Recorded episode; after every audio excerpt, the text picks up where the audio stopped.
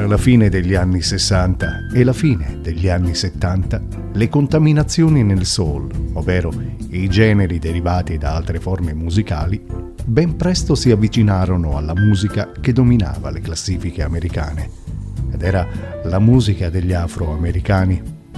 Ed è in quel contesto che nacque il Blue Eyed Soul. È un termine usato per indicare la musica soul interpretata dai bianchi D'altra parte, non si tratta di uno stile specifico di musica, dato che questo termine è stato utilizzato a partire dagli anni 60 per riferirsi a differenti artisti e gruppi musicali non di colore.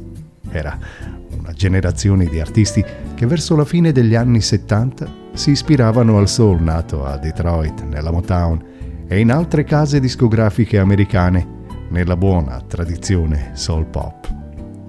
Alcuni di questi erano Hamilton, Joe Frank e Reynolds, che nella metà degli anni 70 incisero un brano intitolato Fallen in Love. Anche loro fanno parte della storia del soul.